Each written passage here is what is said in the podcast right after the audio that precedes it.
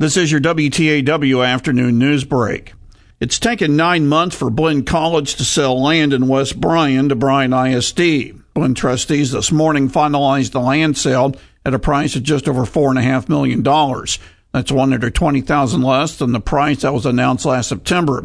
But Blinn is making a profit of 730000 from when it purchased 95 acres at Leonard Road and Harvey Mitchell Parkway more than seven years ago. BISD trustees last night approved what was described as the Seventh Amendment to the purchase.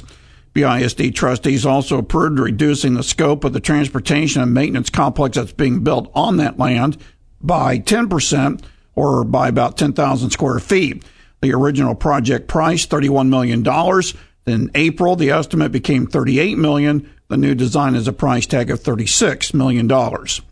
Blinn trustees this morning also directed administrators to propose a 5% pay raise in next year's budget. Administrators had proposed 4%. Trustees agreed with administrators to raise hourly wages from a minimum of $11 to $15 per hour in next year's budget, and the starting pay for full-time faculty members was also increased, again to be applied in next year's budget. A DPS trooper pulling over a car on Highway 6 in Brazos County yesterday resulted in the arrest of the driver and the passenger on charges of possessing five bags of crystal meth with a combined weight of almost nine pounds. The driver, Domingo Galvin Jr. of Bryan, was arrested on his 45th birthday. It's the 15th time Galvin's gone to jail in 20 years. The passenger who was arrested, 30 year old Eugene Acosta Jr. of Bryan, is on probation after pleading guilty to possessing a controlled substance.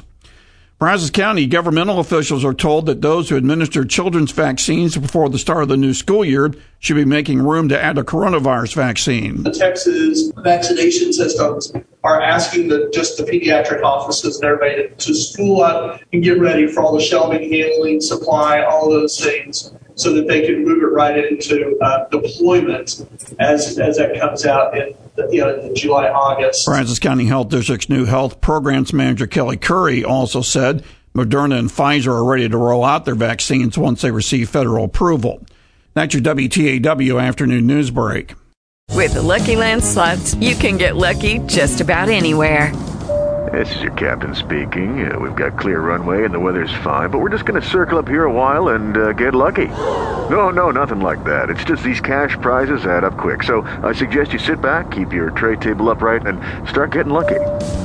Play for free at LuckyLandSlots.com. Are you feeling lucky? No purchase necessary. Void where prohibited by law. 18 plus terms and conditions apply. See website for details.